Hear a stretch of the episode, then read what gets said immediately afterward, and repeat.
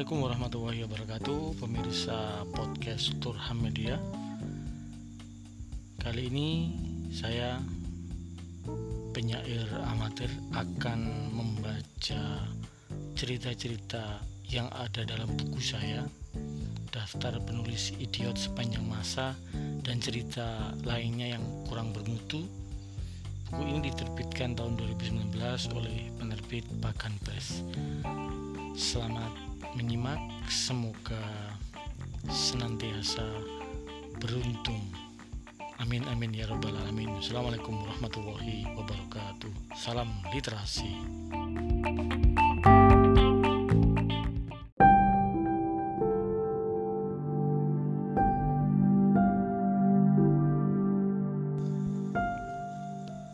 Bagaimana saya menulis cerita? Saya menulis cerita-cerita dalam buku yang judulnya Daftar Penulis Idiot Sepanjang Masa ini di sela-sela kesibukan sebagai guru, sebagai bapak, sebagai suami, sebagai penyair, penyair amatir tentu saja, dan peran lainnya yang akan panjang bila disebut satu persatu. Hampir semua cerita yang saya tulis langsung seketika dalam satu waktu. Misalnya saja, Sepulang dari sekolah, saya biasanya ngetem dulu di warung kopi. Nah, di situ biasanya saya melepas beban hidup dengan secangkir kopi dan mengusap layar gawe. Ketika bercengkrama dengan gawe itulah saya kerap menulis baik itu puisi maupun cerita semacam yang ada di buku ini. Beberapa kali saya membaca bahwa dalam penulisan kreatif itu diperlukan perenungan untuk menghasilkan sebuah karya yang bermutu. Tetapi ketika saya pikir-pikir memang idealnya begitu. Tetapi bagi saya sangat susah menerapkan dalam proses kreatif pada cerita pada buku ini. Saya terbiasa menulis langsung jadi seketika. Barangkali itulah mengapa cerita-cerita dalam buku ini ataupun puisi dalam angtum harus bikin puisi Pakan Press 2019 tidak bermutu. Sebab saya merasa menghadapi monster mengerikan ketika ada keharusan untuk mengedit tulisan. Beda halnya dengan beberapa cerita yang tidak selesai saya tulis dalam satu waktu. Cerita dalam buku ini bisa saja saya sebut cerpen karena durasinya cerita yang pendek.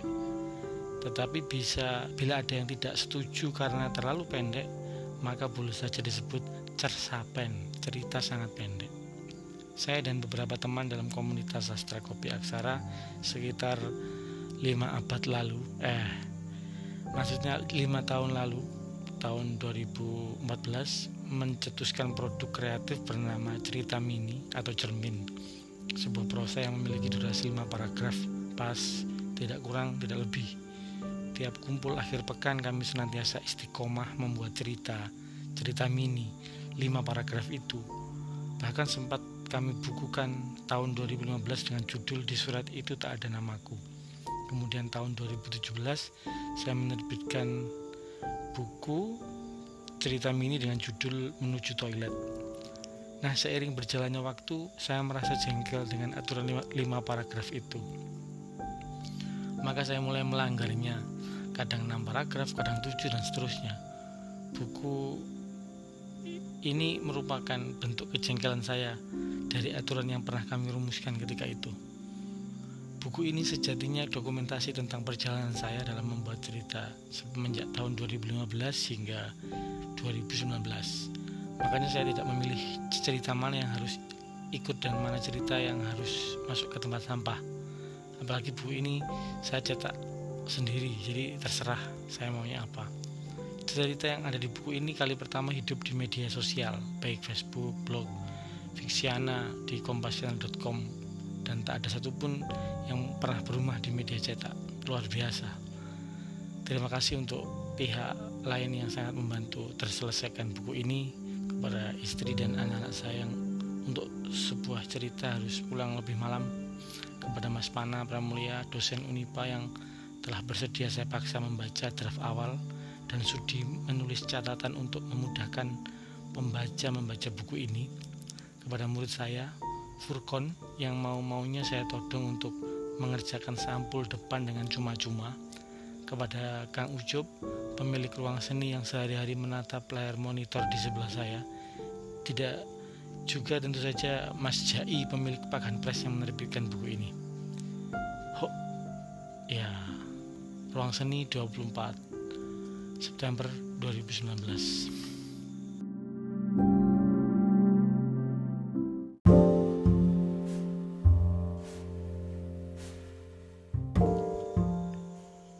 seorang wanita yang umurnya kira-kira 5 atau 6 tahun lebih tua saya coba kira-kira dari sorot mata dan wajah bulatnya duduk di bangku sebelah saya persis ia tersenyum saya juga tersenyum beberapa saat ia menanyai saya tujuan hendak ke mana dalam rangka apa, dan macam-macam.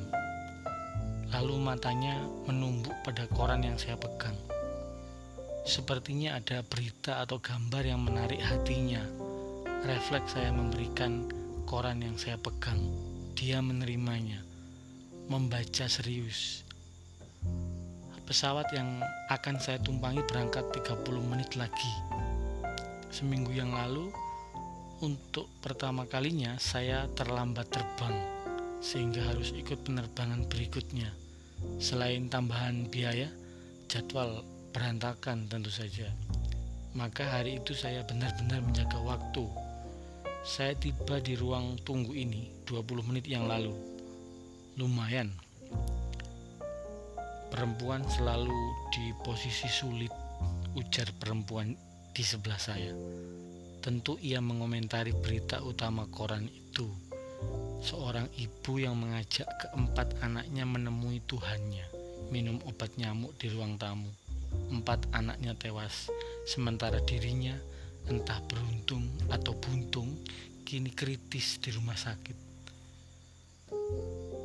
Setelah suamiku yang brengsek itu meninggalkan kami bertiga, saya dan dua anak saya yang masih kecil-kecil sempat terlintas mengakhiri hidup dengan cara serupa.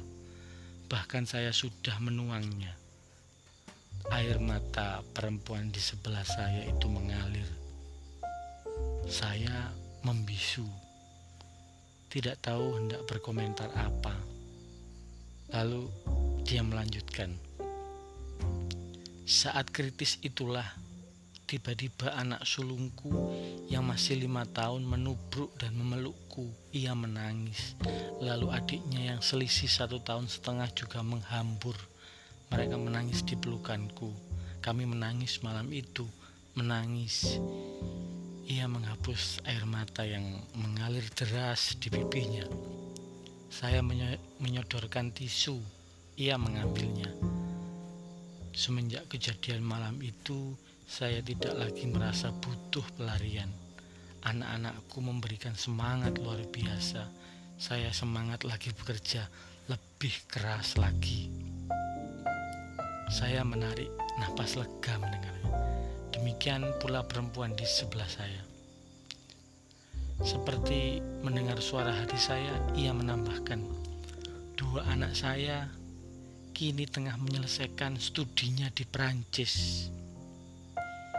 Ya, menyudutkan perempuan yang hendak bunuh diri seperti di, di koran ini memang wajar kesannya seolah-olah perempuan itu laiknya lebih kejam dari bajingan di muka bumi. Ia menatap saya. Saya yang terkejut segera membuang pandangan. Begitu ada pengumuman pesawat yang saya tunggu siap berangkat, saya segera bergegas.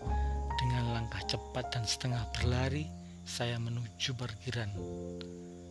Rumah tangga saya yang sebulan ini sudah di ujung tanduk membuat saya khawatir. Dua anak saya yang kembar dan mungil itu berlarian di kepala. Tepat setelah perempuan di sebelah saya menuju pesawatnya, saya merenungkan banyak hal Perempuan yang entah namanya siapa itu meminta koran saya. Ia ingin menyimpannya. Saya tak keberatan. Jantung saya semakin menggedor ketika banyak orang berlarian menuju arah rumah. Segera saya percepat laju mobil. Saya tidak siap dan tak akan pernah siap. Menghibur hujan 20 Februari 2018.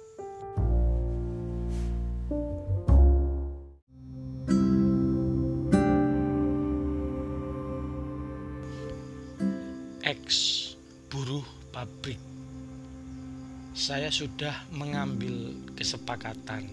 Harga mati. Anak saya akan saya tarik dari sekolah. Kebutuhan yang melambung mau tidak mau harus menyusun prioritas. Biaya sekolah yang katanya gratis pada mulanya kini telah perlahan muncul belangnya. Dengan dalih ini itu biaya-biaya berkelindan.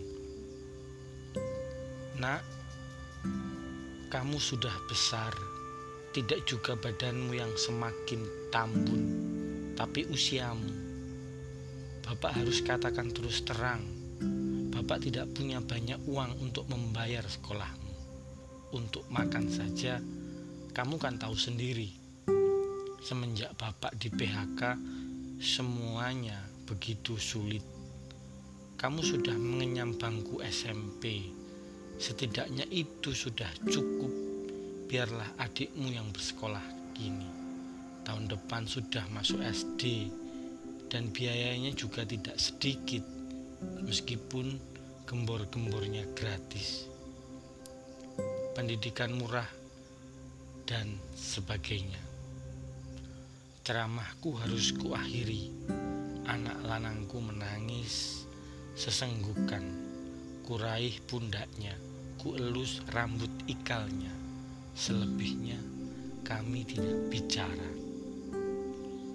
Istriku meninggal setelah melahirkan Dini Alferus, pendarahan hebat enam tahun yang lalu.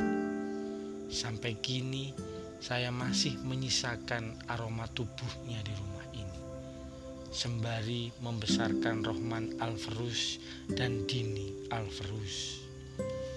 Kiri kanan sudah lama mendesakku untuk mencari pendamping hidup baru. Namun fokus saya hanya satu, kerja.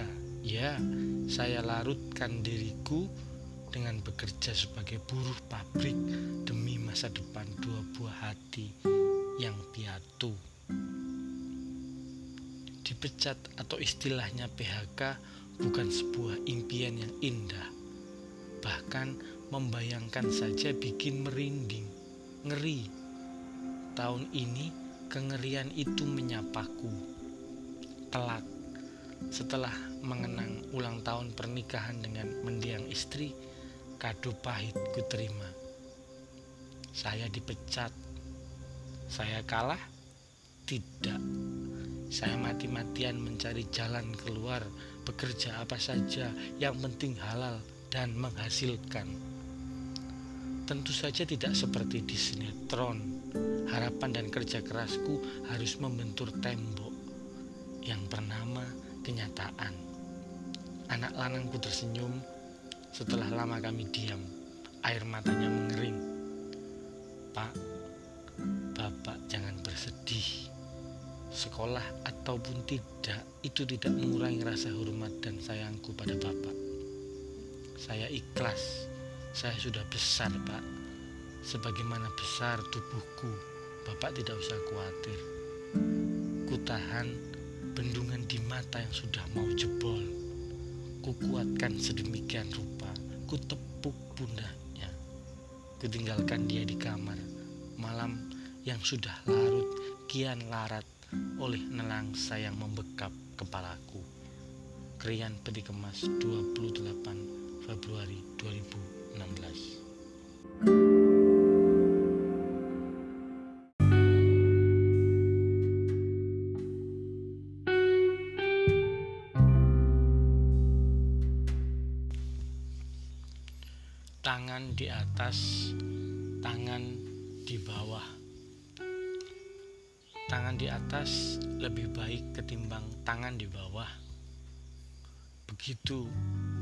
peribahasanya berbunyi. tetapi pada kenyataan kadang tidak semacam itu. Pak Yono memilih mengemis ketimbang pekerjaan lain. Saya bekerja, mengemis itu pekerjaan, Nak. Kamu pikir tidak perlu teknik, skill? Kalau kamu pikir mengemis itu pekerjaan mudah dan hina, kamu salah besar. Kamu terlalu mudah memandang persoalan. Ingat, hidup itu kompleks. Makanya selalu gunakan banyak sisi untuk berbijak. Dia pria yang seumuran bapakku ini menenggak kopi di meja. Pak Yono sering beroperasi di kawasan perumahanku. Saya hafal dia biasanya berkeliaran selepas asar saban hari Jumat. Kebetulan ada tugas dari kampus untuk mewawancarai ya pengemis ya. Targetku lelaki tua itu. Namaku Hardiono, panggil Pak Yono saja. Asli Semarang. Di Sidoarjo ini saya sudah lama sebelum perumahan ini ada bahkan saya mengemis, saya menyebutnya kerja. Yang penting halal, halal. Itu hasil pertemuanku dengan Pak Yono. Untuk kali pertama, saya menyilakan pengemis itu masuk menyediakan kopi dan beberapa panganan, rokok juga. Jangan sungkan pak, silakan dimakan. Saya lagi butuh teman ngobrol. Nama saya Yusril. Hari itu saya janjian dengan Pak Yono. Saya diundang ke rumahnya. Ia tinggal di lain kabupaten, tapi tidak terlalu jauh. Inilah momen yang kutunggu. Datanglah ke rumahku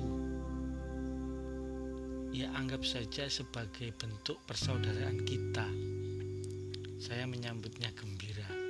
Setidaknya saya akan mendapatkan banyak informasi dari keluarganya, tetangga-tetangganya.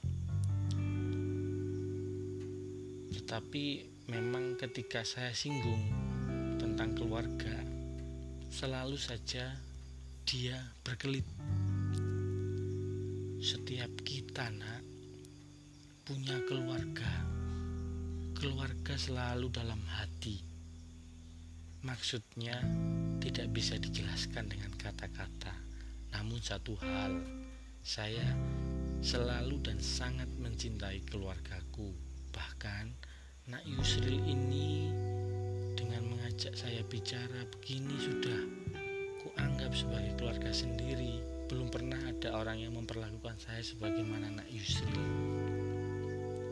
perjumpaan saya dengan Pak Yono memang singkat. Dari yang singkat itu justru di sanalah terjadi dialog yang banyak, memberikan cara pandang baru terhadap hal lama yang dimaknai tunggal. Saya menyadari betul, saya cukup beruntung.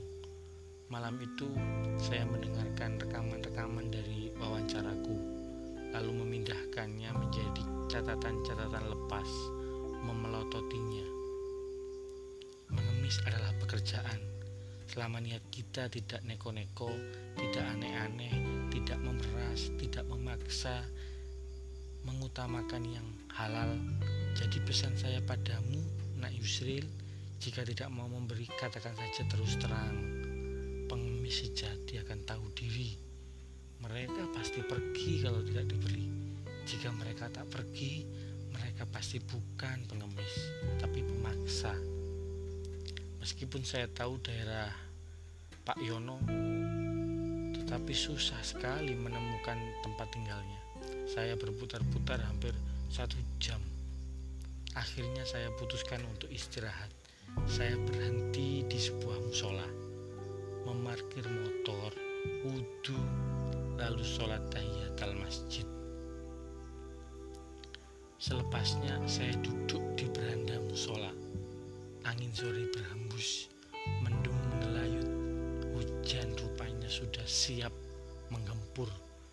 Suka tidak suka, saya harus mengurungkan niat untuk memenuhi undangan Pak Yon. Selain rumahnya tidak kutemukan, ada hal lain yang mengganjal. Ternyata saya baru sadar apa yang kulakukan ini bukan semata-mata kemanusiaan, tetapi ada pamrihnya tugas kuliah demi tugas kuliah. Tiba-tiba rasa bersalah ini menjalar. Persahabat kata persahabatanku dengan Pak Yono adalah karena sebab itu, sebab yang tentu saja menguntungkan diriku. Nak Yusril, suara itu, aku menengoknya. Dia tersenyum. Pakaiannya tidak seperti yang saya lihat biasanya. Baju koko putih lusuh, sarung hitam.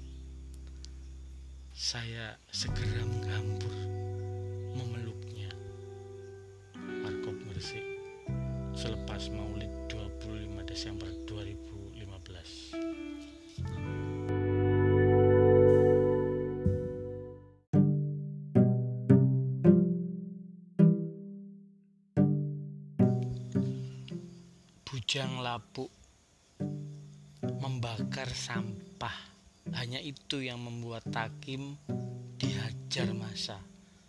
Saya yang lagi nyeruput kopi dibuat terbelalak. Adalah Sony teman pabrikku yang mengabarkan itu. Tadi pagi Sam saat aku hendak mengantar si Lucky dulu. Di kejauhan ada ribut sebegitu cepatnya dan kulihat Takim Sam. Kelojotan. Beberapa warga menyelamatkannya. Kabarnya ya itu tadi Takim membakar sampah. Lalu asapnya nyelonong ke mana-mana. Kabarnya Takim memang tak pernah menggubris keluhan tetangganya sebelum-sebelumnya. Kuputuskan hari itu untuk menemui Markoji ketua Karang Taruna yang menurut beberapa orang bogemnya paling banyak menyetubuhi tubuhnya Takim. Sebagai salah satu tokoh kampung, saya perlu berkewajiban meluruskan. Meskipun usia saya terbilang belum tua, namun posisiku di kampung cukup diperhitungkan.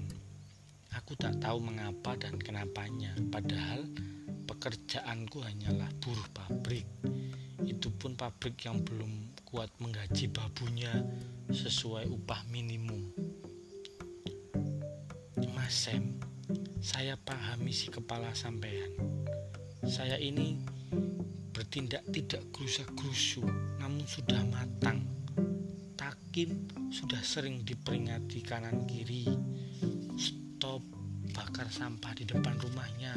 Kalaupun itu asapnya ndak ke mana-mana, misal langsung masuk ke lubang hidungnya sendiri, warga tidak akan se ekstrim itu. Itu akumulasi, Mas. Bukankah ini bukan rahasia lagi? Pemuda di hadapanku ini membuatku tidak punya pilihan lain selain menyingkir. Ji, tidak semua tindakan itu harus diendingi dengan bogem harus memahami itu. Sebab niatan baik itu rawan ditunggangi nafsu. Kuhentikan ceramahku. Saat yang demikian kurang tepat kiranya jika memanjang-manjangkan ceramah. Darah muda itu cepat panas. Ji aku dulu pernah membakar pencuri kota amal di masjid bersama warga kampung. Aku yakin kamu pun pernah mendengarnya. Jikapun boleh kuputar memori, aku ingin menghindari kebiadabanku itu. Beberapa polisi kemudian lalu lalang ke kampung. Pengusutan kematian Takim menjadi masalah yang populer dibicarakan. Aku dan beberapa tetua kampung dicecar dengan beragam pertanyaan.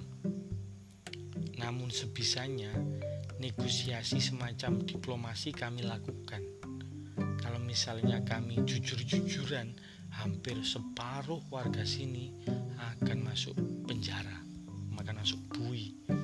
Tentu akan menjadi presiden buruk. Akhirnya, aku berhasil meyakinkan istrinya Takim untuk tidak menuntut. Yang walaupun akhirnya aku harus membuat satu syarat yang cukup berat dengannya. Aku, bujang lapu ini, bersedia menikahi istri almarhum Takim setelah masa idahnya berakhir. Krian Peti Kemas 1 Maret 2016